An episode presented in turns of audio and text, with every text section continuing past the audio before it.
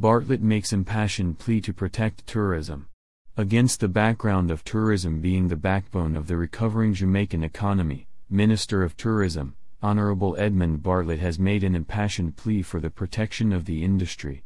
As the tourism industry strengthens its resilience against the COVID 19 pandemic, Jamaica Tourism Minister Bartlett said Jamaica had been recognized as one of the fastest recovering countries in the world and the fastest growing tourism destination in the Caribbean. Speaking today at a breakfast appreciation function for workers at Montego Bay's Sangster International Airport SIA, Minister Bartlett noted that there were ominous signs of COVID 19 variants and made an impassioned appeal for everyone to safeguard the industry and the national economy by helping to manage the pandemic by getting vaccinated and following the safety protocols.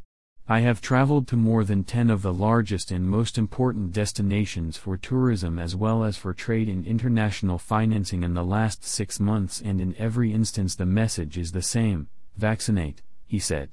At the same time, the tourism industry was resisting spouting gloom and doom about the industry with every strain of the virus that comes along because we have been through a few already, and in each instance, the industry has bounced back and we have seen even stronger growth. Minister Bartlett underscored that tourism was the catalyst driving economic activities across all sectors.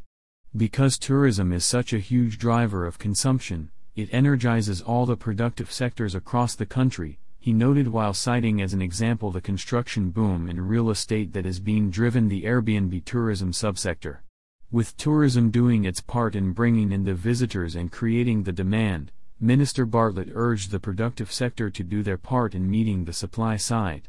It is not our job to make sure we are supplying those needs that the visitor has, manufacturers must manufacture what the industry wants, agriculture must provide the agricultural needs, it is not the industry's responsibility to do that, our job is to bring the visitors here and we do that, he affirmed.